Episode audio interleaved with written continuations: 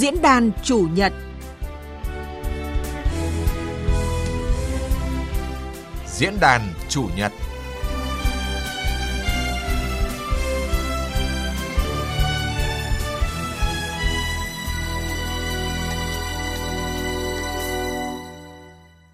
Biên tập viên Nguyễn Long xin chào quý vị thính giả. Thưa quý vị và các bạn, mặc dù chịu ảnh hưởng nặng nề chưa từng có của đại dịch COVID-19, song kim ngạch xuất nhập khẩu hàng hóa của nước ta năm 2020 vẫn đạt trên 545 tỷ đô la Mỹ và dự báo trong năm 2021 này sẽ vượt mốc 660 tỷ đô la Mỹ, đưa Việt Nam vào nhóm 20 nền kinh tế hàng đầu về thương mại quốc tế. Xuất khẩu, xuất siêu và vai trò của các hiệp định thương mại tự do thế hệ mới là chủ đề của diễn đàn Chủ nhật cuối cùng của năm 2021 với sự tham gia bàn luận của các vị khách mời. Tôi xin trân trọng cảm ơn và giới thiệu ông Trần Thanh Hải, Phó Cục trưởng Cục Xuất nhập khẩu Bộ Công Thương. Xin chào thính giả của Đài Tiếng nói Việt Nam. Vâng, xin trân trọng cảm ơn bà Lê Hằng, Phó Giám đốc Trung tâm VASEP Pro thuộc Hiệp hội Chế biến và Xuất khẩu thủy sản Việt Nam VASEP. Xin chào khán thính giả của Đài Tiếng nói Việt Nam. Vâng, và xin được trân trọng cảm ơn sự tham gia của chuyên gia kinh tế Phan Đức Hiếu, Ủy viên Ủy ban Kinh tế của Quốc hội. Xin kính chào thính giả nghe Đài Tiếng nói Việt Nam. Quý vị thính giả quan tâm tới nội dung này xin mời gọi điện trực tiếp tới các số 0243 934 9483 và 0243 934 1040 để tham gia và trao đổi trực tiếp với các vị khách mời của chương trình. Và để đi vào bàn luận cụ thể về chủ đề này thì xin mời các vị khách mời và quý thính giả cùng nghe chúng tôi tổng hợp những con số đáng chú ý về hoạt động xuất nhập khẩu gần một năm qua. Báo cáo của Tổng cục Thống kê cho thấy tổng kim ngạch xuất nhập khẩu hàng hóa 11 tháng năm 2021 đạt gần 600 tỷ đô la Mỹ, tăng 22,3% so với cùng kỳ năm trước và cán cân thương mại hàng hóa đã có xuất siêu 225 triệu đô la Mỹ. Đến thời điểm này đã có 37 mặt hàng đạt kim ngạch xuất khẩu hơn 1 tỷ đô la Mỹ, chiếm hơn 93% tổng kim ngạch xuất khẩu, trong đó có 7 mặt hàng xuất khẩu hơn 10 tỷ đô la Mỹ. Giá trị kim ngạch xuất nhập khẩu cả năm nay có thể lên mức 660 tỷ đô la Mỹ, trong đó xuất siêu hơn 2 tỷ đô la Mỹ. Có 3 điểm sáng trong hoạt động xuất nhập khẩu của năm nay, đó là: thứ nhất, tăng trưởng xuất khẩu cả năm tiếp tục duy trì ở mức cao với hai con số dự kiến gần 18%, cao hơn nhiều so với mục tiêu 4 đến 5% ngành công thương đặt ra hồi đầu năm. Cùng với đó là cán cân thương mại đã được cân bằng và có xuất siêu. Công nghiệp chế biến chế tạo tiếp tục là động lực tăng trưởng xuất khẩu, còn nông nghiệp mặc dù chỉ chiếm chưa tới 15% giá trị xuất khẩu của toàn nền kinh tế, song lại là lĩnh vực đem đến những động lực mới khi rất nhiều nhóm hàng nông lâm thủy sản xuất khẩu đã không chỉ được mùa, được giá, mà ngay cả những mặt hàng xuất khẩu giảm về lượng nhưng lại tăng cao về giá. Chuyên gia thương mại, Phó Giáo sư Tiến sĩ Phạm Tất Thắng dẫn chứng. Ví dụ như là vải lục ngạn chẳng hạn. Lần đầu tiên vải lục ngạn được xuất khẩu sang các cái thị trường cao cấp và đạt được ở cái giá trị rất là cao. Rồi gạo, chúng ta đã xuất khẩu có trọng điểm, có thương hiệu với những cái mặt hàng có chất lượng cao và cho nên đạt được giá trị xuất khẩu rất là cao. Thứ hai là cùng với việc giữ được các thị trường xuất khẩu truyền thống, doanh nghiệp Việt Nam đã tận dụng khá tốt cơ hội từ các hiệp định thương mại tự do FTA, nhất là các hiệp định FTA thế hệ mới như Hiệp định Đối tác Toàn diện và Tiến bộ Xuyên Thái Bình Dương CPTPP, Hiệp định Thương mại tự do Việt Nam Liên minh châu EVFTA và Hiệp định Thương mại tự do giữa Việt Nam với Vương quốc Anh và Bắc Ireland. Chuyên gia kinh tế tiến sĩ Nguyễn Minh Phong nhìn nhận đây tiếp tục là lợi thế mà doanh nghiệp Việt Nam cần tận dụng tốt hơn trong thời gian tới. Chúng ta có những cơ hội để mở rộng xuất khẩu dựa trên cơ sở khai thác những cái FTA thế hệ mới. Đây là những cơ hội rất tích cực. Ngoài ra nữa thì sự nâng cấp những cái chất lượng sản phẩm xuất khẩu chúng ta đã cũng giúp chúng ta vào được các thị trường mới. Với tình hình đấy, chúng tôi cho rằng là việc khai thác các cái FTA thế hệ mới, nhất là CPTPP cũng như EVFTA và RCEP trong thời gian tới cũng là điều rất quan trọng. Điểm sáng thứ ba phải kể đến trong hoạt động xuất nhập khẩu của năm 2021, đó là Việt Nam đã có được nhiều thị trường để chủ động lựa chọn nhập khẩu nguyên vật liệu, máy móc đầu vào cho các ngành sản xuất với chất lượng cao hơn. Nhờ đó có được sản phẩm có lợi thế cạnh tranh tham gia vào các thị trường ngày càng khó tính hơn. Chia sẻ của ông Nguyễn Quang Hải, Tổng Giám đốc Công ty Cổ phần chuỗi Cung ứng Quốc tế TH, tập đoàn TH True Milk là một ví dụ. Sau khi EVFTA đã đi vào hiệu lực ấy, thì cái lượng hàng hóa nhập khẩu từ châu Âu nó tăng lên khá là lớn, đặc biệt là những cái mặt hàng về nguyên liệu cho thức ăn chăn nuôi, máy móc, thiết bị phục vụ trong ngành nông nghiệp cũng như ngành chế biến thực phẩm. Hiện tại cái tỷ trọng và hàng hóa của TH nhập khẩu từ châu Âu đã tăng lên khá là nhiều. Vâng, quý vị vừa nghe chúng tôi tổng hợp về một số điểm nhấn trong hoạt động xuất nhập khẩu của gần một năm qua. Và theo con số mà chúng tôi có được thì thống kê sơ bộ từ các cái lĩnh vực ngành hàng cho thấy là khả năng kim ngạch xuất khẩu trong năm 2021 thì có thể đạt được hơn 335 tỷ đô la Mỹ trên tổng kim ngạch xuất nhập khẩu của cả nước, có thể đạt được tới 667 tỷ đô la Mỹ và như vậy thì sẽ có xuất siêu khoảng gần 3 tỷ đô la Mỹ đấy ạ. Kim ngạch xuất khẩu của cả năm 2021 thì có khả năng tăng tới hơn 18%, vượt rất nhiều so với chính phủ giao. Trước tiên xin được hỏi ông Trần Thanh Hải, Phó Cục trưởng Cục Xuất nhập khẩu Bộ Công Thương, ông có thể chia sẻ cụ thể hơn về các cái kết quả của hoạt động xuất nhập khẩu cũng như là nỗ lực của các cái lĩnh vực ngành hàng của doanh nghiệp trong gần một năm qua. Vâng, chúng ta cũng thấy rằng kết quả xuất nhập khẩu của năm 2021 thì cũng là một cái con số rất là ấn tượng khi mà tổng kim ngạch xuất nhập khẩu đến hết tháng 12 dự kiến sẽ vượt trên 660 tỷ đô la Mỹ. Và cái tốc độ tăng trưởng thì chúng ta cũng thấy rằng là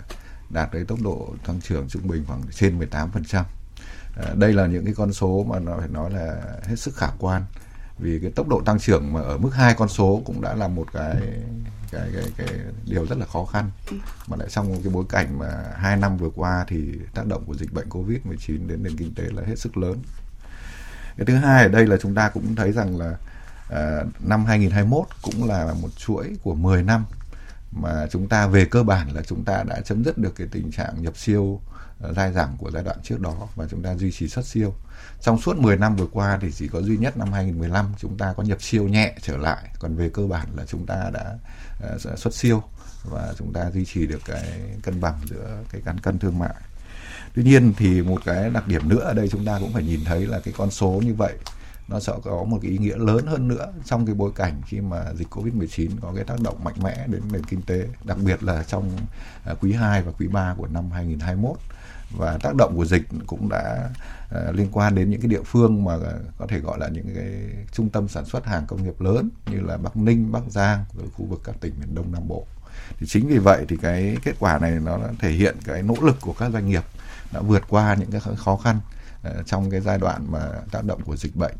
Và bên cạnh đó là cái sự đồng hành của các cơ quan quản lý nhà nước từ trung ương đến địa phương đã liên tục đưa ra các cái biện pháp để tháo gỡ khó khăn và giảm bớt những các cái tác động tiêu cực của dịch bệnh. Và như vậy thì chúng ta cũng nhìn thấy là cái kết quả nó cũng đã phản ánh một cái con số hết sức là ấn tượng như chúng ta đã thấy. Vâng, như trong phóng sự vừa rồi thì cũng đã ghi nhận về đóng góp của lĩnh vực nông nghiệp và thành tích chung của cái hoạt động xuất nhập khẩu của năm 2021, và với rất là nhiều những cái lĩnh vực tăng trưởng cả về lượng cũng như là về chất đã giúp cho ngành nông nghiệp cán đích trước hẹn là giá trị xuất khẩu mà chính phủ giao. Thưa bà Lê Hằng, Phó Giám đốc của Trung tâm VASEP Pro thuộc Hiệp hội Chế biến Xuất khẩu thủy sản VASEP, xin bà chia sẻ về những cái kết quả hoạt động xuất nhập khẩu của thủy sản trong gần một năm qua. Vâng ạ, năm 2021 thì có thể nói là ngành xuất khẩu thủy sản đã trải qua những cái cung bậc thăng trầm vì dịch Covid. Cái giai đoạn nửa đầu năm thì xuất khẩu thủy sản khá là thuận lợi nhờ thị trường nhập khẩu hồi phục, nhờ sản xuất trong nước ổn định. Do vậy thì kim ngạch nửa đầu năm thì đã tăng 14% so với cùng kỳ. Tuy nhiên là sang đến quý 3 thì khủng hoảng của cái làn sóng Covid thứ tư tại 19 tỉnh thành ở phía Nam và khu vực đồng bằng sông Cửu Long là khu vực trọng điểm của sản xuất xuất khẩu thủy sản, với lại các cái quy định chống dịch chặt chẽ thì làm cho sản xuất, lưu thông và xuất khẩu thủy sản gần như là rơi vào bế tắc vì giãn cách xã hội và vì cái quy định sản xuất 3 tại chỗ để phòng chống dịch Covid, dẫn đến là cả cái chuỗi cung ứng đứt gãy. Hầu hết các cái doanh nghiệp thủy sản là chỉ duy trì được 20-50% công suất và xuất khkhẩu liên tục sụt giảm từ 24-27% trong tháng 8, tháng 9 so với cùng kỳ, khiến cho cộng đồng doanh nghiệp là giai đoạn đó thực sự lo ngại về cái mục tiêu mà 8,8 tỷ đô mà VASEP đã đưa ra từ đầu năm 2021. Song rất là may mắn là từ đầu tháng 10 mà khi có nghị quyết 128 của chính phủ với lại quyết sách chống dịch một cách thích ứng, linh hoạt, hiệu quả thì đã mang đến cái luồng sinh khí mới giúp cho sản xuất xuất khẩu thủy sản rất là nhanh chóng hồi phục. Từ đó các doanh nghiệp thủy sản đã có điều kiện để sản xuất thuận lợi hơn và tận dụng được các cái cơ hội từ nhu cầu thị trường của giai đoạn cuối năm, cùng với những cái lợi thế về thuế quan theo các cái hiệp định FTA thì xuất khẩu đã hồi phục và bứt phá rất là mạnh trong cái quý cuối năm. Thì riêng trong tháng 11 vừa qua thì xuất khẩu thủy sản của cả nước đã đạt trên 910 triệu đô, tăng 23% so với cùng kỳ năm 2020 và lũy kế đến hết tháng 11 thì xuất khẩu thủy sản đạt khoảng 8 tỷ đô, tăng 4% so với cùng kỳ năm 2020. Thì với cái đà đó thì chúng tôi dự báo là xuất khẩu thủy sản tháng 12 sẽ vẫn tiếp đà hồi phục của những tháng 10 và tháng 11 và sẽ đạt trên 800 triệu đô. Sẽ đưa kết quả xuất khẩu của cả năm 2021 cán đích với cái mức mà trên 8,8 tỷ đô, tăng 5% so với năm 2020. Trong đó là mặt hàng tôm ước đạt khoảng 3,9 tỷ đô, tăng 6%. Mặt hàng cá tra là ước đạt trên 1,5 tỷ đô, tăng 3% và còn lại là các mặt hàng hải sản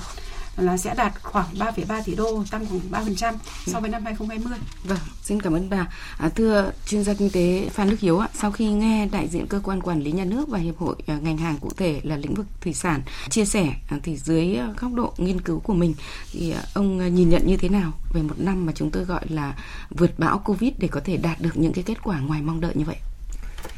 Trước hết thì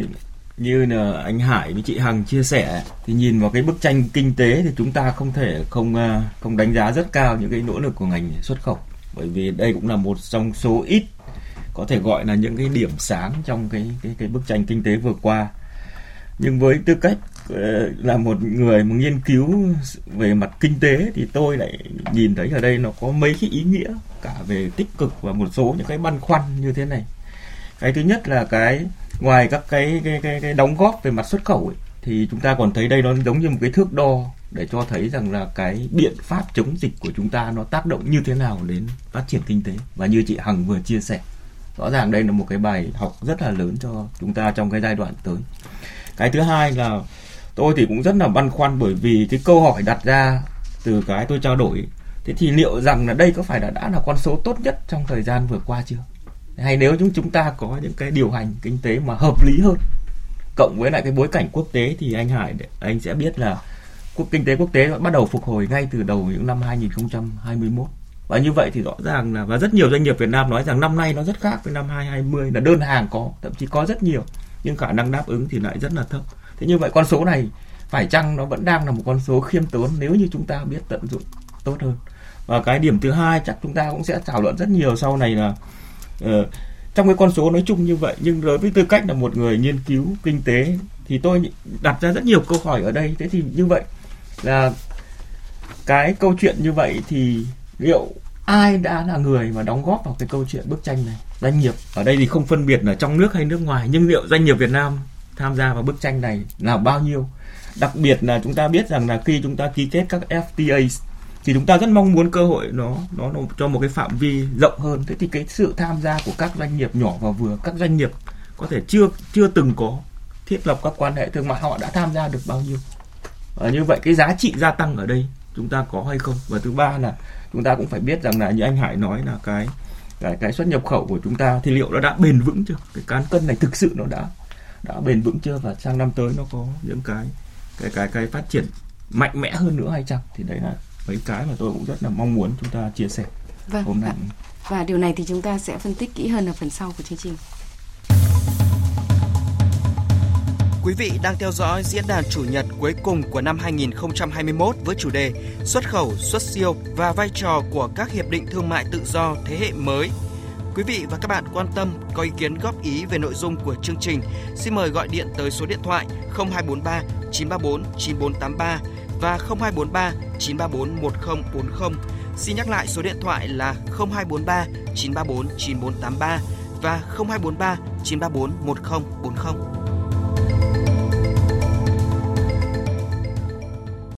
Vâng, thưa quý vị, có được kết quả xuất nhập khẩu mà như chúng ta dự báo là có thể đạt được trên 660 tỷ đô la Mỹ về hoạt động xuất nhập khẩu, và trong đó thì xuất khẩu đạt hơn 330 tỷ đô la Mỹ và dự kiến thì sẽ có xuất siêu ở một cái trị giá cũng khá là cao. Ngoài những cái nỗ lực của chính phủ, các bộ ngành địa phương và từng doanh nghiệp cũng như mỗi người dân để có thể duy trì sản xuất, lưu thông hàng hóa trong bối cảnh dịch Covid-19 hết sức phức tạp, thì phải kể đến việc doanh nghiệp Việt Nam đã khai thác khá tốt các cái thị trường, từ các cái thị trường truyền thống như là Mỹ, Trung Quốc, EU, ASEAN, Hàn Quốc hay là Nhật Bản,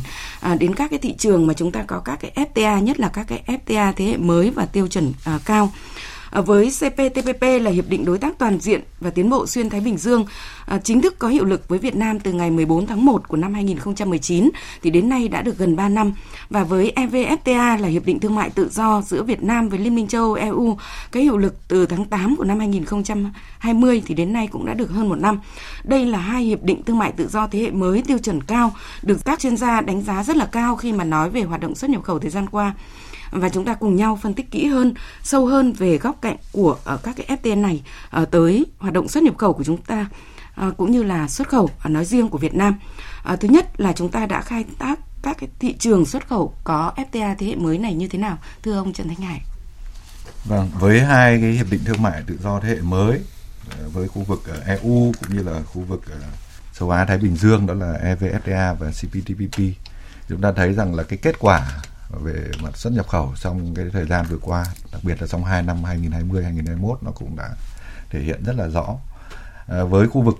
EU thì chúng ta cũng đạt được cái mức tăng trưởng của giai đoạn vừa qua là khoảng 12% khi mà xuất khẩu vào những cái thị trường này. Và đặc biệt là có một số thị trường thì cái mức tăng trưởng nó cũng cao lên đáng kể. Ví dụ như thị trường Bỉ là tăng 58%, Italia là tăng 22%. Hoặc là vào thị trường Bồ Đào Nha là 49%. Rồi những cái thị trường nhỏ hơn, ví dụ như Slovenia, Hy Lạp, rồi Séc. Còn bên cạnh đó thì những các cái thị trường lớn ở trong EU như là Đức, như là Anh, như là Pháp thì chúng ta vẫn thấy là cái mức tăng trưởng duy trì vẫn rất là tốt. Với cái việc ký hiệp định EVFTA này thì bên cạnh cái ý nghĩa về việc các doanh nghiệp có được hưởng cái thuế quan thì ở đây một cái điều quan trọng hơn nữa đó là chúng ta sẽ có được một cái mức ưu đãi nó bền vững. Thay vì trước đây là các doanh nghiệp của chúng ta chủ yếu dựa vào cái cơ chế GSP là cái cơ chế ưu đãi đơn phương mà EU dành cho Việt Nam. Và cơ chế đơn phương đó thì đến một thời điểm có thể sẽ mất đi khi mà nền kinh tế của chúng ta phát triển. Nhưng với cái việc ký hiệp định EVFTA thì những các ưu đãi này, nó thứ nhất là nó mang tính chất bình đẳng giữa Việt Nam và EU, và thứ hai là nó mang tính ràng buộc. Và càng ngày thì cái mức ưu đãi nó sẽ nâng lên theo thời gian. Thì đây là cái ý nghĩa hết sức lớn, và các doanh nghiệp của chúng ta cũng sẽ có cái niềm tin, cũng như nhà đầu tư nước ngoài cũng sẽ có cái niềm tin để có thể tiếp tục đầu tư tại Việt Nam. Còn đối với khu vực của CPTPP đấy, thì chúng ta phải thấy là cái con số tăng trưởng trong thời gian vừa qua hết sức ấn tượng. Tại vì khác với khu vực của EU là cái thị trường chúng ta đã có xuất khẩu tương đối truyền thống, thì khu vực CPTPP, đặc biệt là những nước ở phía châu Mỹ như là thị trường Canada, rồi thị trường Mexico, Peru là những cái thị trường tương đối là mới, và cái xuất khẩu của chúng ta trong thời gian vừa qua nó tương đối khiêm tốn. Nhưng sau khi có hiệp định CPTPP thì cái xuất khẩu của chúng ta sang các thị trường này cũng đã tăng đáng kể. Ví dụ như là với Canada thì trong năm 2021 là cái mức tăng trưởng là 18%, Mexico là tăng trưởng đến 44% và Peru là 79%. Ngoài ra những thị trường khác ở Mỹ Latin như Brazil hay là Chile, rồi Argentina, Colombia chúng ta cũng có mức tăng trưởng rất là cao. Thế cái điều này nó cũng cho các doanh nghiệp của chúng ta một cái niềm tin trong cái việc mà khai phá những cái thị trường mới bên cạnh những cái thị trường truyền thống như là EU, như là Hoa Kỳ hoặc là khu vực Đông Á. Và cái này nó cũng đã phản ánh cái việc mà các doanh nghiệp của chúng ta cũng đã dần dần nắm bắt và có thể tận dụng tốt được những cái cơ hội từ các hiệp định thương mại tự do thế hệ mới, mà cụ thể ở đây là hiệp định EVFTA và CPTPP. Vâng, xin cảm ơn ông. Thưa bà Lê Hằng ạ, chúng tôi cũng khá là ấn tượng khi mà tổng hợp cái con số xuất khẩu tôm của Việt Nam vào thị trường CPTPP cũng khá là lớn. Vậy bà có thể cho biết cụ thể về những cái tăng trưởng xuất khẩu vào hai cái thị trường này trong năm vừa qua? Theo thống kê của chúng tôi thì 10 cái thị trường thành viên trong khối CPTPP hiện nay đang chiếm trên 25% tổng kim ngạch xuất khẩu thủy sản của Việt Nam, và nhiều nước thành viên trong khối đang là các cái thị trường xuất khẩu thủy sản lớn của Việt Nam như là Nhật Bản, Canada, Australia và Mexico. Trong đó Nhật Bản là luôn giữ vị trí top 3 trong các cái thị trường xuất khẩu thủy sản của Việt Nam từ nhiều năm nay. Và thực tế thì từ năm 2008 Nhật Bản cũng đã ký FTA với Việt Nam. Tuy nhiên cái việc sử dụng quy tắc xuất xứ để tận dụng cái thuế quan xuất khẩu sang thị trường này thì theo chúng tôi đánh giá là cũng chưa là hiệu quả. Thì sau cái CPTPP thì xuất khẩu sang thị trường này có thêm được cái động lực và lợi thế để gia tăng.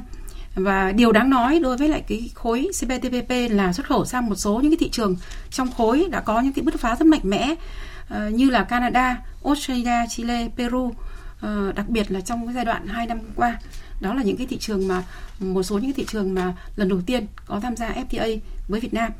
Ví dụ năm 2020 khi mà dịch Covid khiến cho xuất khẩu thủy sản của Việt Nam sang đa số các thị trường đều bị sụt giảm, nhất là những thị trường lớn, thì xuất khẩu sang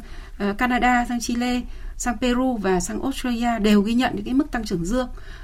Trong đó sang Australia tăng 9%, sang Canada tăng 14%, sang Chile tăng 14% và sang Peru tăng 8%.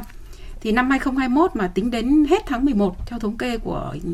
Tổng cục Hải quan thì xuất khẩu thủy sản sang Australia tăng 17%, sang Canada tăng 1,5% và sang Mexico tăng 54%. Thì những kết quả này là cho thấy là đã rõ cái tác động tích cực của hiệp định CPTPP đối với xuất khẩu thủy sản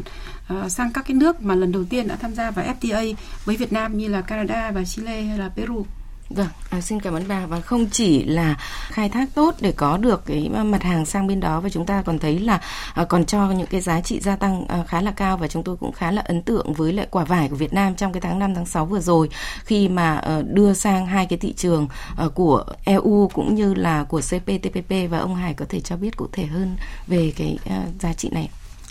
Vâng, các cái sản phẩm nông sản của chúng ta đấy thì cũng đã có cái sự hiện diện ở nhiều quốc gia. Nên chúng ta cũng thấy là với sản phẩm nông sản, đặc biệt là những cái sản phẩm mà mang tính chất tươi sống như là thủy sản và hoa quả, trái cây, thì nó có cái đặc thù là cái tính chất bảo quản nó phải hết sức nghiêm ngặt. Đấy, một mặt để đảm bảo về mặt chất lượng, nhưng mặt khác là đảm bảo cái vệ sinh an toàn thực phẩm. Thì trong thời gian vừa qua thì cái nỗ lực của các doanh nghiệp cũng như là các cơ quan nhà nước hỗ trợ cho xúc tiến thương mại đối với các mặt hàng nông sản nói chung và trái cây nói riêng thì cũng đã rất là lớn, và đặc biệt chúng ta cũng thấy rằng với cái sự đồng hành của chính quyền địa phương thì những địa phương như là Bắc Giang, như là Sơn La, như Hải Dương vừa qua cũng đã làm rất là tốt để chúng ta có thể là thúc đẩy và tiêu thụ được hết những các cái sản phẩm như là vải, như là nhãn hoặc là xoài. Tuy nhiên thì chúng ta cũng thấy rằng trong cái công tác về tiêu thụ của các sản phẩm nông sản này thì hiện nay chúng ta vẫn đang hướng đến những thị trường ở gần là chính. Cái điều này nó cũng xuất phát từ thứ nhất là về cái vấn đề về vận chuyển, thứ hai là cái rất là quan trọng đó là cái thị hiếu và cái mức độ quen biết đối với cả các cái sản phẩm này. Bởi vì dù sao thì trái cây của chúng ta cũng là những cái trái cây nhiệt đới, và ở những cái thị trường mà ôn đới như là châu Âu và Hoa Kỳ thì cái sự nhận biết về những các cái thị trường này nó chưa phải là, với các sản phẩm của chúng ta chưa phải là lớn. Do vậy thì chúng ta cũng đã đưa được cái ví dụ như quả vải, quả nhãn đến những thị trường tương đối xa như là châu Âu, như là Nhật Bản hoặc là như ở Úc. Tuy nhiên cái điều mà cần phải làm về lâu dài đó là tăng cái sự hiện diện, cái sự nhận biết, và để thúc đẩy cái sự tiêu thụ của người tiêu dùng ở những khu vực đó thì chúng ta mới có thể hy vọng là để nâng cao được cái khối lượng mà xuất khẩu các cái trái cây, hoa quả ở sang những thị trường này. Vâng, xin cảm ơn ông. Và thưa ông Phan Đức Hiếu ạ, ông nhìn nhận như thế nào về cái việc mà các cái doanh nghiệp của chúng ta đã khai thác các cái thị trường xuất khẩu có các cái FTA thế hệ mới như là CPTPP và EVFTA thời gian qua, cũng như là những cái thông tin mà ông Trần Thanh Hải cũng như là bà Lê Hằng vừa chia sẻ? Như hai vị khách mời vừa chia sẻ thì chúng ta cũng đã tận dụng rất tốt cái thị trường xuất khẩu, và rất nhiều những cái thị trường rất mới tận dụng được ngay, và lại đưa lại một cái gọi là cái khối lượng xuất khẩu rất lớn, ví dụ như Peru như chị Hằng Hải vừa trao đổi. Thế tôi nhìn thấy rằng là ở đây thì nó có cả hai vấn đề, là ngoài cái thị trường xuất khẩu ra thì nó có thể thêm cái có thể lợi ích cho doanh nghiệp là từ cái thị trường nhập khẩu, và như vậy thì cái lợi ích chúng ta nhìn rõ là chúng ta đa dạng hóa được cái nguồn hàng, với kỳ vọng là giá cả hợp lý hơn do những cái biện pháp về thuế quan được cắt giảm, nhưng lại cái chất lượng lại tốt hơn, tin cậy hơn, ổn định hơn. Đấy là cái mà chúng ta nhìn thấy, và cái điều này thì cũng đã nhìn thấy, ví dụ như trong cái quan hệ Việt Nam EU chẳng hạn, thì chúng ta xuất sang EU cũng một cái tỷ lệ cũng tăng, tôi cũng không nhớ chính xác nhưng 10% mấy. Nhưng ngược lại thì cái hàng hóa từ các nước sang Việt Nam, từ EU sang Việt Nam nó cũng tăng. Nhưng cái điều mà tôi nhìn nhận ở cái khía cạnh khác, theo tôi là nó có thể, nếu như nhìn nhận ở khía cạnh tích cực, có nghĩa là một số những cái sản phẩm về mặt thực phẩm, về mặt tiêu dùng, mà khi chúng ta nhập khẩu những cái hàng từ các nước mà có chất lượng cao thì nó tạo ra một cái áp lực cạnh tranh cho những doanh nghiệp trong nước, và như vậy thì khiến cho doanh nghiệp trong nước muốn tồn tại thì buộc phải thay đổi, buộc phải đổi mới, buộc phải nâng cao cái chất lượng sản phẩm ngay cả khi họ chưa có nhu cầu xuất khẩu. Thì điều đó cũng về mặt lâu dài cũng sẽ là những cái thứ mà theo tôi rất là tốt, và thực tế của Việt Nam đã chứng minh. Đầu tiên chúng ta rất lo lắng là cái việc cạnh tranh trên sân nhà, nhưng rất nhiều những cái lĩnh vực về dịch vụ, tôi lấy ví dụ như lĩnh vực tư vấn luật chẳng hạn, trước đây chúng ta rất sợ hãi cái việc đó, nhưng khi mở cửa và tạo ra áp lực cạnh tranh thì ngược lại chúng ta lại tạo ra một cái dư địa phát triển rất tốt. Thì đấy cũng là một cái điểm mà tôi nhìn nhận thấy từ các FTA. Vâng, rõ ràng là cái việc mà chúng ta đã chủ động hơn các cái nguồn hàng nhập khẩu, như là ở trong phóng sự phần đầu chúng tôi đã chia sẻ, ông Nguyễn Quang Hải là tổng giám đốc của Công ty Cổ phần chuỗi Cung ứng Quốc tế TH thuộc tập đoàn TH True Milk thì cũng đã nói về cái việc là khi mà hiệp định EVFTA đi vào thực thi đấy thì là cái lượng hàng hóa của TH nhập khẩu từ châu Âu đã tăng lên khá là lớn, và đặc biệt là những cái nguyên liệu cho thức ăn chăn nuôi như là cái cỏ chẳng hạn. Và chúng tôi cũng rất là muốn ông Hải chia sẻ về cái việc là chúng ta có được cái nguồn hàng nhập khẩu từ EU mà cho các cái nguyên liệu, thiết bị, máy móc và cái dư địa nó như thế nào? Bên cạnh cái việc mà chúng ta nhập khẩu các nguyên liệu như là thức ăn chăn nuôi hoặc một số cái sản phẩm về hóa chất, rồi phân bón hoặc là kim loại, thì chúng ta cũng thấy rằng là các cái thị trường, đặc biệt là các cái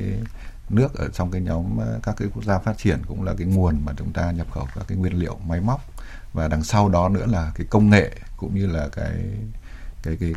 khả năng về quản trị. Thì cái này là cũng là một cái mà để chúng ta có thể đẩy mạnh cái việc là gia tăng cái hàm lượng giá trị sản xuất tại Việt Nam.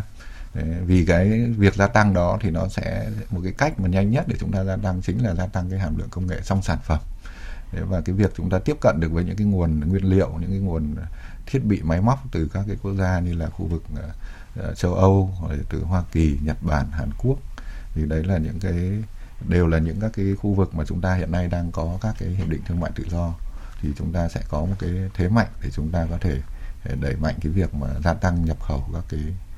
thiết bị máy móc hiện đại, và cũng như là đáp ứng được cái yêu cầu về gia tăng giá trị trong thời gian tới.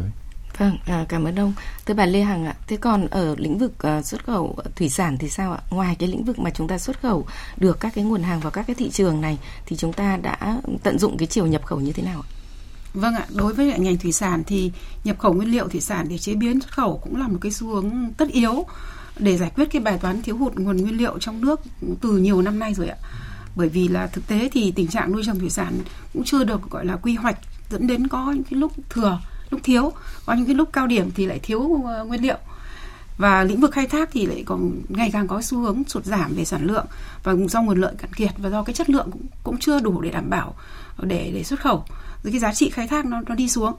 Do vậy là cái việc nhập khẩu nguyên liệu để sản xuất xuất khẩu hoặc là gia công xuất khẩu là một cái sự bù đắp rất là cần thiết và quan trọng cho cái đẩy mạnh kim ngạch xuất khẩu thủy sản trong những năm qua, và đồng thời là củng cố cái năng lực cạnh tranh, cái uy tín doanh nghiệp Việt Nam và vị thế của ngành chế biến xuất khẩu thủy sản Việt Nam trên thị trường thế giới. Thì trong 5 năm gần đây thì thủy sản xuất khẩu chế biến từ cái nguyên liệu nhập khẩu chiếm từ 24 đến 30% trong cái tổng giá trị xuất khẩu của thủy sản. Qua đó là góp cái phần không nhỏ đưa Việt Nam lên cái vị trí thứ 3 trong số các cái nước xuất khẩu thủy sản hàng đầu thế giới. Có thể thấy rõ nhất là cái xu hướng nhập khẩu nguyên liệu để gia công cho các cái thị trường Nhật Bản, EU rất là rõ rệt, khi mà trong danh mục hàng xuất khẩu thủy sản của Việt Nam trong 2 năm gần đây ấy, thì các cái mặt hàng như là các mặt hàng mà từ các cái nước có các cái nguồn cung từ các loại thủy sản nước lạnh như là cá tuyết, cá hồi, cá Sa Pa, cá Minh Thái thì là chiếm cái tỷ trọng ngày càng gia tăng trong cái danh mục xuất khẩu thủy sản, cho thấy là các cái doanh nghiệp là đã biết tận dụng các cái thuế quan nhập khẩu để tạo ra được cái việc làm và thu nhập cho người lao động và tận dụng được công suất cho các cái nhà máy chế biến.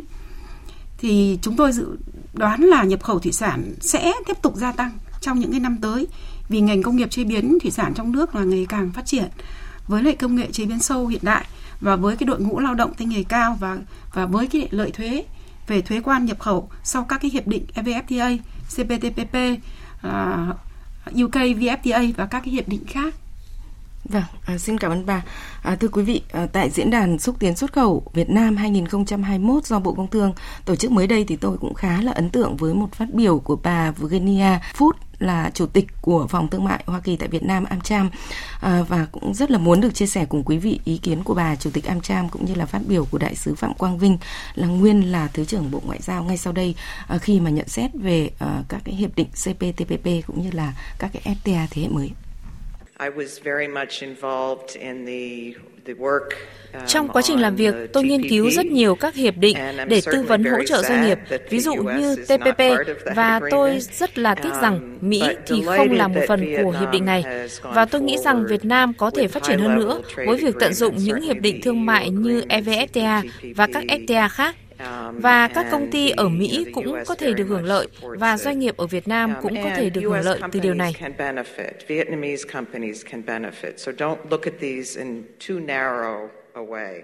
CPTPP là gì? CPTPP là TPP không có Mỹ. Và không có Mỹ thì nó khu trú lại hơn 20 cái điều kiện tiêu chuẩn cao. Thế nếu Mỹ quay trở lại nó phải tái phục hồi những cái cụm tiêu chuẩn cao đó. Đấy là một cái. Cái thứ hai nữa là nếu Mỹ quay trở lại thì một thị trường lớn quay trở lại, một cái sức hấp dẫn cả về kinh tế, thương mại, công nghệ và dịch vụ. Nhưng cái thứ ba nữa mà mình cũng đã nói rồi, tức là hai bờ Thái Bình Dương nó mới kết nối với nhau. Thế thì ở đây nó có câu chuyện là khi nước Mỹ chưa quay trở lại thì bản thân CPTPP nó cũng tạo ra những cái sức hấp dẫn mới. Chúng ta thấy có 4 cái nền kinh tế xin gia nhập. Đầu tiên là Anh, rồi đến Trung Quốc, đến Đài Loan và vừa rồi là Hàn Quốc đang tính toán những cái câu chuyện đó. Thế thì ở đây nếu mà tất cả các nước chấp nhận cái cuộc chơi tiêu chuẩn chất lượng cao này thì nó song hành với cái RCEP, nó sẽ bổ khuyết cho nhau rất lớn, rất tốt. Vâng, thưa ông Trần Thanh Hải ạ, ông có suy nghĩ gì khi mà nghe hai phát biểu vừa rồi ạ? Vâng, chúng ta cũng đều thấy rằng là Hoa Kỳ là cái thị trường mà bất kỳ một quốc gia xuất khẩu nào cũng đều mong muốn là hướng đến. Và không chỉ là cái chuyện là chúng ta bán hàng hóa, mà Hoa Kỳ là một cái thị trường hấp dẫn cả về vấn đề về đầu tư, về vấn đề công nghệ, vấn đề về dịch vụ. Do vậy thì khi mà chúng ta có thể ký được một hiệp định thương mại tự do với Hoa Kỳ, dù đó là hiệp định song phương hay hiệp định đa phương thì cũng đều có ý nghĩa hết sức lớn. Thì như các chuyên gia cũng vừa nêu thì rất tiếc là cho đến nay thì vì Hoa Kỳ cũng đã rút ra khỏi TPP và hiện nay chúng ta có hiệp định CPTPP thì cái hiệp định này chưa có Hoa Kỳ. Tức là về mặt thương mại thì chúng ta thấy rằng tăng trưởng thương mại giữa Việt Nam với Hoa Kỳ trong thời gian vừa qua thì cũng vẫn rất là tốt và Hoa Kỳ hiện nay vẫn là cái đối tác xuất khẩu hàng đầu của Việt Nam. Nhưng về lâu dài thì chúng ta vẫn mong muốn là sẽ có được một cái hiệp định thương mại tự do với Hoa Kỳ dù dưới hình thức song phương hay đa phương để chúng ta cũng có thể có được những các cái quan hệ thương mại ở duy trì những cái ưu đãi ở một cái mức độ bền vững và không chỉ ưu đãi trong vấn đề thương mại mà chúng ta sẽ thu hút được cái nguồn đầu tư cũng như là tiếp nhận được các cái công nghệ và các cái dịch vụ tiên tiến từ phía Hoa Kỳ và qua đó thì cũng làm cho quan hệ thương mại giữa Việt Nam và Hoa Kỳ chúng ta sẽ có thể nâng lên một cái tầm cao mới hơn nữa. Vâng, rõ ràng là chúng ta có được rất là nhiều những cái lợi thế khi mà tham gia vào các cái hiệp định thương mại tự do thế hệ mới, tiêu chuẩn cao như là CPTPP hay là EVFTA và UKVFTA, tức là hiệp định thương mại giữa Việt Nam với Vương quốc Anh. Và chúng ta chờ đợi thêm những cái thành viên mới khi mà tham gia vào hiệp định này, kể cả những cái nền kinh tế vốn đã là những cái thị trường truyền thống của chúng ta như là Hoa Kỳ hay là Liên minh châu Âu EU. Nhưng mà chắc chắn thì cũng sẽ mở ra những cái cơ hội mới khi mà xóa bỏ thuế quan theo các cái cam kết của các cái FTA này. Và chắc chắn là cùng với lợi ích thì cũng sẽ là cả những cái thách thức song hành và buộc chúng ta phải thay đổi để có thể thích nghi và phát triển trong các cái tiến trình hội nhập. Và chúng ta sẽ bàn những cái thách thức này ở phần sau của chương trình, và chúng tôi quan tâm tới Hiệp định Đối tác Kinh tế Toàn diện khu vực RCEP trong phát biểu vừa rồi của Đại sứ Phạm Quang Vinh là nguyên Thứ trưởng Bộ Ngoại giao. Và Hiệp định RCEP thì được 10 nước thành viên ASEAN ký kết và các cái nước đối tác gồm Trung Quốc, Nhật Bản, Hàn Quốc, Australia và New Zealand vào ngày 15 tháng 11 năm 2020 và sẽ chính thức có hiệu lực từ ngày 1 tháng 1 của năm 2022. Thưa các vị khách mời ạ, RCEP chưa phải là một hiệp định thương mại tự do thế hệ mới tiêu chuẩn cao, nhưng mà RCEP thì cũng đã đem lại rất là nhiều những cái kỳ vọng cho Việt Nam bởi quy mô thị trường cũng như là các cái cam kết của hiệp định này. Cụ thể, khi mà RCEP đi vào thực thi thì sẽ có đem lại những cái cơ hội như thế nào cho nền kinh tế Việt Nam và cụ thể là cơ hội cho các cái doanh nghiệp và thị trường, thưa ông Trần Thanh Hải? Vâng, với hiệp định RCEP thì chúng ta cũng thấy rằng là các thành viên tham gia RCEP thì về cơ bản là cũng đã có cái hiệp định thương mại tự do với Việt Nam và với ASEAN. Vì ngoài ASEAN thì các nước thành viên còn lại là 5 nước đối tác đã đều có cái hiệp định thương mại tự do với cả ASEAN nói chung và trong đó có Việt Nam. Tuy nhiên thì RCEP không chỉ là một cái phiên bản nâng cấp của các hiệp định thương mại tự do mà ASEAN đã có với các nước đối tác, mà đây nó cũng đã có một cái sự nâng cao về các cái tiêu chí, về các cái phạm vi và cũng như là các cái tiêu chuẩn. Và do vậy thì cái việc mà có thêm một hiệp định RCEP nó cũng sẽ tạo ra một cái mặt bằng mới so với những cái hiệp định thương mại tự do mà ASEAN đã ký với từng nước đối tác trong khoảng 10 năm vừa qua. Và một cái điểm nữa ở đây thì về phía các doanh nghiệp Việt Nam ấy, thì chúng ta cũng sẽ có thêm một cái lựa chọn về mức độ ưu đãi, đặc biệt là khi chúng ta cải cách các cái quy trình sản xuất để chúng ta đáp ứng được cái quy tắc xuất xứ. Tôi nói ví dụ như chúng ta hiện nay doanh nghiệp xuất sang Nhật Bản chẳng hạn, thế thì bên cạnh những cái hiệp định như là song phương giữa Việt Nam, Nhật Bản, rồi ASEAN, Nhật Bản, chúng ta có thêm một cái lựa chọn là trong hiệp định RCEP này để chúng ta có thể tùy chọn đáp ứng những cái tiêu chí xuất xứ, ví dụ như là đối với cái nhóm hàng thủy sản của bên chỗ chị Hằng. Thế và như vậy thì chúng ta cũng sẽ có được cái khả năng lựa chọn cao hơn, và bên cạnh đó thì cái khả năng cộng gộp nguồn nguyên liệu thì nó cũng sẽ lớn hơn. Đấy, khi mà chúng ta có thể là nhập khẩu nguyên liệu từ Trung Quốc nhưng mà chúng ta lại có thể xuất khẩu những sản phẩm đó sang Úc, New Zealand và cũng vẫn được hưởng cái ưu đãi ở trong RCEP. Cái điều mà trong từng hiệp định thương mại tự do giữa ASEAN với từng nước đối tác chúng ta không có được cái điều đó. Thì đây cũng là một cái hướng để các doanh nghiệp Việt Nam chúng ta có thể tận dụng trong thời gian tới khi hiệp định RCEP có hiệu lực. Vâng, như vậy là chúng ta cũng chỉ còn đếm ngày để hiệp định RCEP đi vào thực thi. Và thưa bà Lê Hằng, hiệp định này thì đã được và CPTPP chuẩn bị như thế nào? Chúng tôi thì cũng nhận thấy là trong các cái thành viên của RCEP thì cùng với lại ASEAN thì 5 nước lớn còn lại đều là những cái đối tác quan trọng của ngành thủy sản. Nếu mà tính riêng các nước tham gia vào hiệp định này thì xuất khẩu thủy sản sang nhóm các cái nước mà tham gia RCEP này chiếm 52% tổng xuất khẩu thủy sản của Việt Nam tính đến cái thời điểm này. Và tôi cũng rất là mừng và cũng rất là đồng ý với cái quan điểm mà anh Hải vừa đề cập, là dù là các nước thành viên RCEP là đều đã tham gia FTA song phương hoặc là đa phương với lại Việt Nam, nhưng mà so với lại FTA thế hệ mới thì RCEP có những cái thuận lợi cho doanh nghiệp thủy sản như anh Hải đã đề cập, tức là vấn đề thống nhất quy tắc xuất xứ thông qua khối thì là tạo điều kiện rất thuận lợi cho lưu thông chuỗi cung ứng trong khối. Đấy là một cái cơ hội rất là tốt cho doanh nghiệp thủy sản Việt Nam nhập khẩu nguồn nguyên liệu từ ASEAN để xuất khẩu sang 5 cái nước còn lại trong khối, hoặc là nhập khẩu nguyên liệu từ 5 nước lớn đó để gia công chế biến cho chính các cái đối tác tại những cái nước này. Thì đấy là một cái cơ hội thứ nhất. Thứ hai nữa là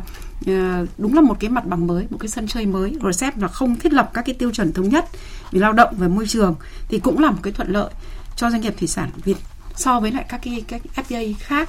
Vì đây nó đúng là hai cái vấn đề cũng khá là khó khăn và nhạy cảm đối với lại doanh nghiệp thủy sản. Thì chúng tôi nhìn thấy đó là cái cơ hội rất thuận lợi để cho doanh nghiệp mà thúc đẩy xuất khẩu sang những cái thị trường này trong thời gian tới. Vâng, rõ ràng là một thị trường đa dạng các cái thành phần, cả những nước giàu và cả những cái nước còn đang phát triển. Và đặc biệt là với một cái thị trường hơn 2 tỷ dân, 2,2 tỷ dân và GDP thì cũng chiếm tới 30% GDP toàn cầu. Thưa ông Phan Đức Hiếu, ông nhìn nhận như thế nào về RCEP khi mà chúng ta thực thi hiệp định này? Tôi thì hoàn toàn thống nhất ý kiến với anh Hải với chị Hằng. Ở đây là cái câu chuyện là bài toán về lợi ích chi phí cho doanh nghiệp và cái lựa chọn là nó lớn hơn rất là nhiều. Đặc biệt trong cái bối cảnh, tôi chỉ nhìn ở một khía cạnh bổ sung thôi. Tức là trong cái bối cảnh mà chi phí logistics trong thời gian vừa qua rất là tăng thì khoảng cách địa lý cũng là một vấn đề. Và cái thứ hai là chúng ta biết rằng là chúng ta sẽ bàn ngay bây giờ là nói thế thôi nhưng cơ hội thì có, nhưng để tận dụng cơ hội thì cũng có rất nhiều thách thức. Và đặc biệt là khi muốn xuất khẩu sang châu Âu chẳng hạn, hay là sang các nước ví dụ Canada hoặc New Zealand, những nước mà nó có cái tiêu chuẩn yêu cầu về các sản phẩm, đặc biệt là thực phẩm rất cao, thì cái yêu cầu mà đòi hỏi các doanh nghiệp xuất khẩu phải đáp ứng rất là lớn. Thì trong khi đó thì các cái ASEP thì nó lại giảm bớt một số cái yêu cầu về điều kiện. Thế thì ở đây rõ ràng là tôi chỉ nhìn nhận lợi ích ở đây là rõ ràng là doanh nghiệp có một cái cơ hội lớn hơn, một cái sự lựa chọn lớn hơn để cho các cái tính toán của mình trong cái việc thực hiện xuất khẩu. Vâng. Thưa quý vị và các bạn, để có thể có được các kết quả tăng trưởng xuất nhập khẩu nói chung và xuất khẩu nói riêng, có những cái đóng góp quan trọng từ các FTA, nhất là các FTA thế hệ mới tiêu chuẩn cao như là CPTPP, EVFTA, UKVFTA, và để có thể là tiếp tục có được các cái tăng trưởng xuất khẩu cao trong năm 2022 thì một trong những cái giải pháp mà ngành công thương nhấn mạnh đó là chú trọng triển khai những cái hiệp định thương mại tự do nói chung, nhất là những cái hiệp định thương mại tự do thế hệ mới như là CPTPP, EVFTA và UKVFTA nhằm phát huy những cái hiệu quả, những cái ưu đãi của các cái hiệp định và để từ đó tận dụng tối đa các cái cơ hội và hạn chế các cái thách thức đặt ra từ những cái hiệp định này. Vậy đâu là những cái thách thức của các cái FTA mà chúng ta cần phải vượt qua trong thời gian tới? Thưa ông Trần Thanh Hải ạ, dưới góc độ của quản lý nhà nước thì ông nhìn nhận như thế nào về các cái thách thức của Việt Nam từ thực tế CPTPP có hiệu lực được gần 3 năm và hơn 1 năm hiệp định EVFTA có hiệu lực đối với Việt Nam? Về cơ bản thì với hai hiệp định CPTPP và EVFTA sau khi mà đi vào có hiệu lực thì cũng đã đem lại cái thuận lợi khá là lớn cho các doanh nghiệp của chúng ta. Và cái tác động vào cái hoạt động xuất khẩu, gia tăng xuất khẩu thì chúng ta cũng thấy rất là rõ. Đây thì cái vấn đề mà chúng ta cũng đề cập đến nhiều đó là cái về mặt tận dụng các cái hiệp định này về mặt lâu dài, tức là chúng ta không thỏa mãn với các cái con số gia tăng xuất khẩu trong một cái giai đoạn ngắn vừa qua, và về lâu dài thì chúng ta cũng quan tâm hơn đến về cái chất lượng xuất khẩu, tức là có thể là cái con số kim ngạch nó có tăng ở cái mức độ thấp hơn nhưng đằng sau cái con số kim ngạch đó nó đem lại những các cái giá trị, những cái đóng góp cụ thể cho nền kinh tế và cho đời sống của người dân như thế nào. Ví dụ như hiện nay thì chúng ta cũng nói đến cái tăng trưởng xanh hoặc là cái thương mại xanh.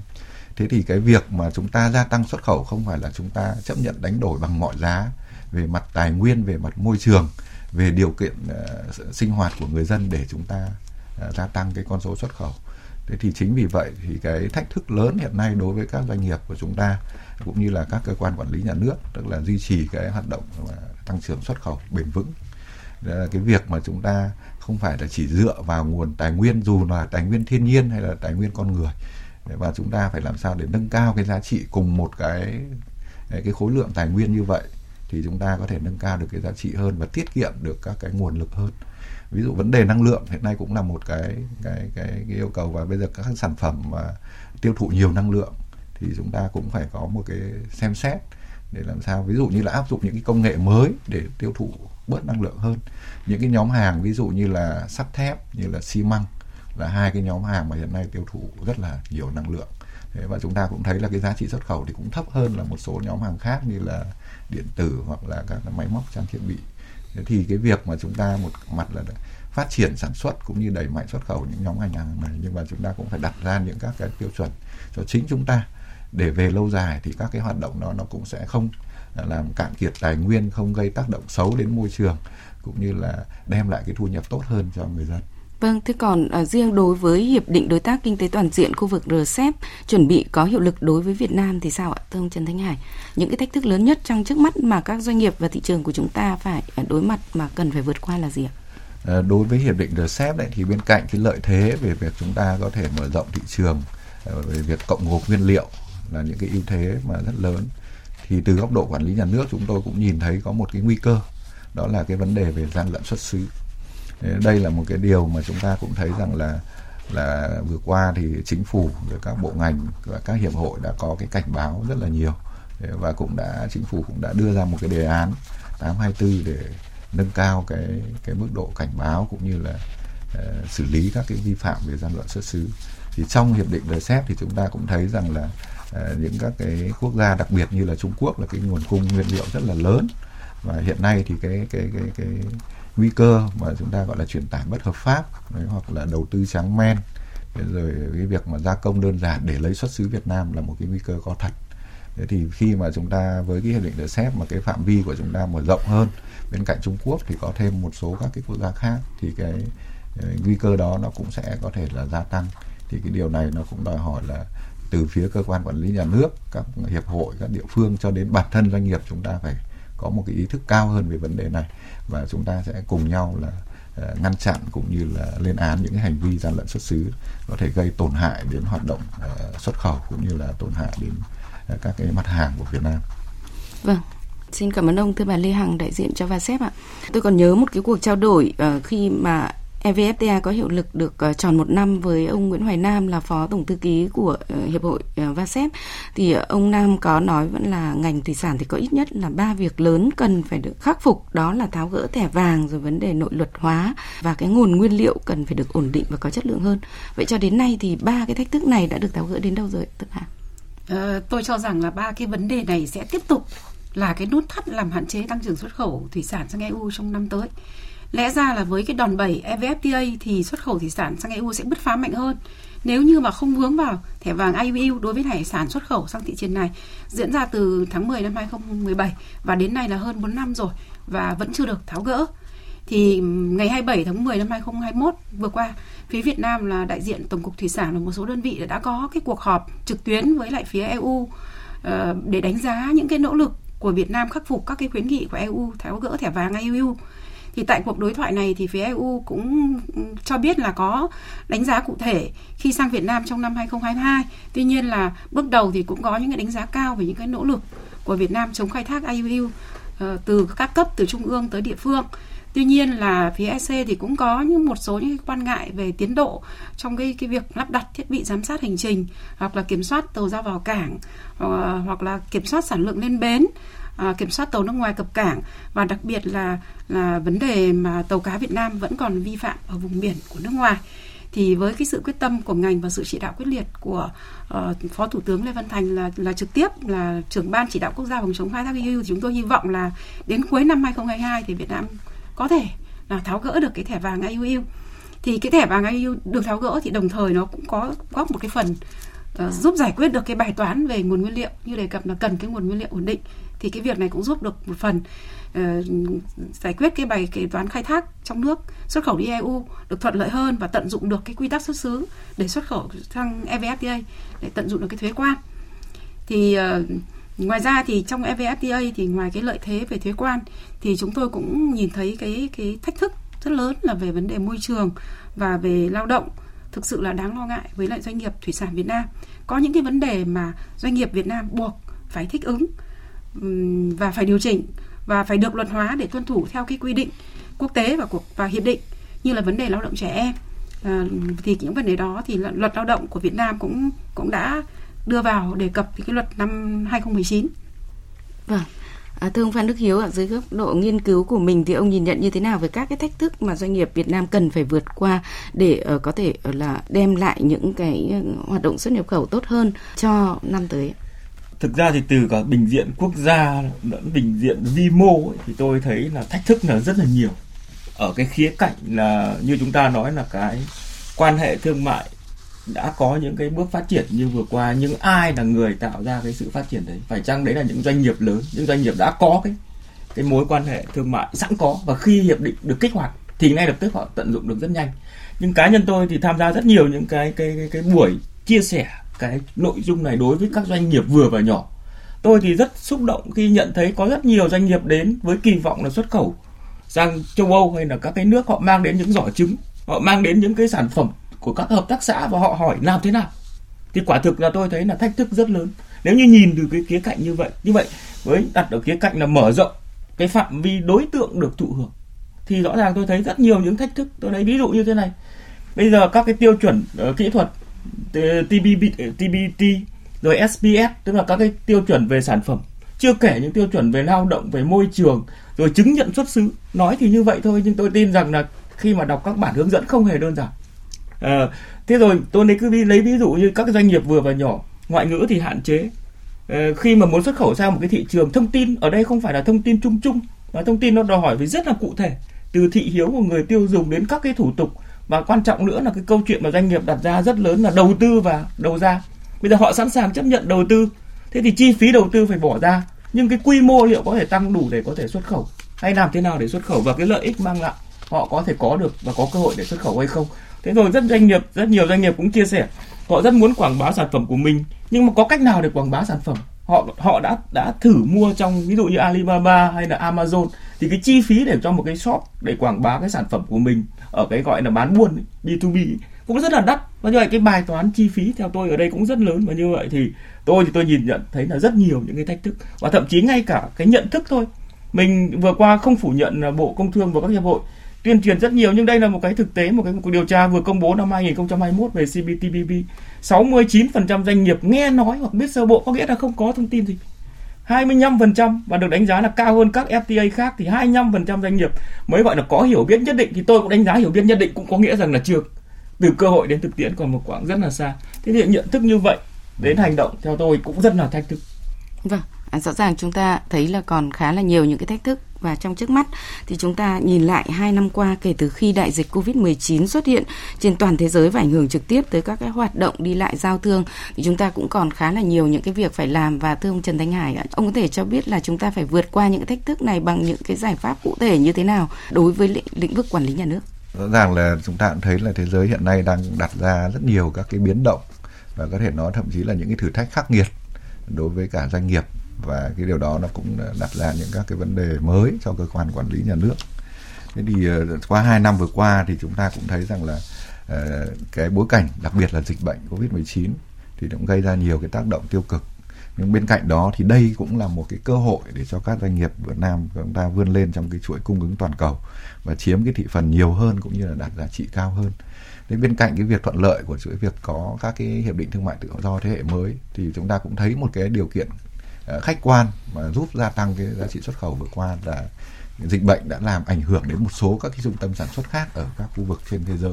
Và do vậy thì cái việc mà đơn hàng dồn về Việt Nam chúng ta cũng thấy là nó có cái sự gia tăng. Thì đây là một cái điều kiện rất thuận lợi để doanh nghiệp chúng ta tiếp tục mà vươn lên để chiếm cái vị trí cao hơn trong cái chuỗi cung ứng. Và thứ hai thì đây cũng sẽ là một cái phép thử cho doanh nghiệp của chúng ta trong cái quá trình vượt khó để thích nghi với các cái điều kiện khắc nghiệt. Để bên cạnh cái vấn đề về dịch bệnh hay là những cái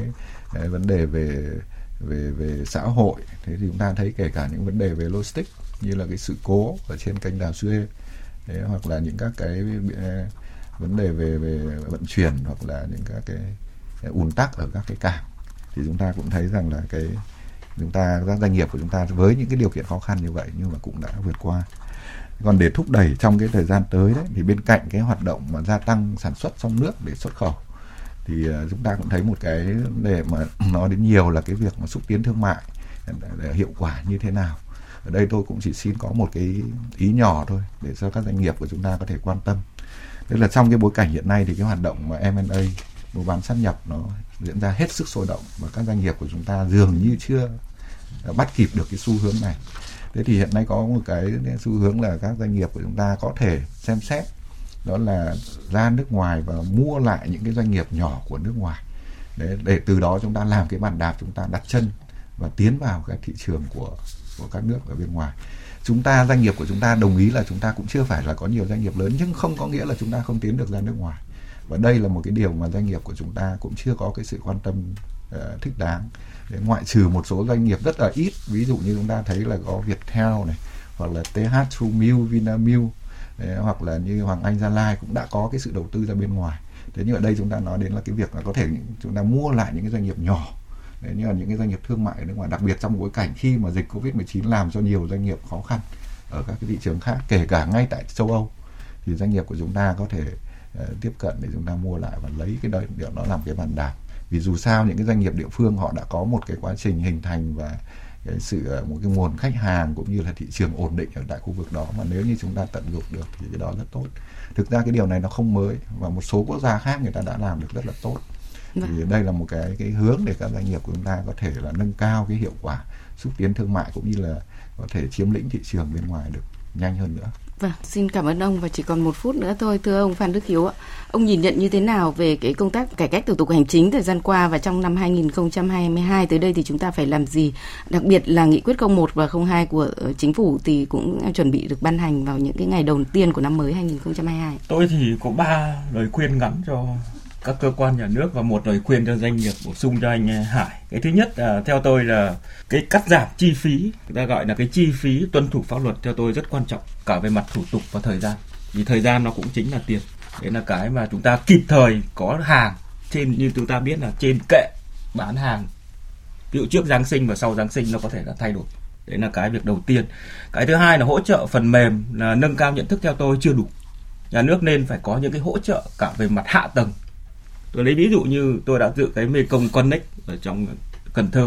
thì bây giờ doanh nghiệp muốn xuất khẩu họ cần phải có những cái kho,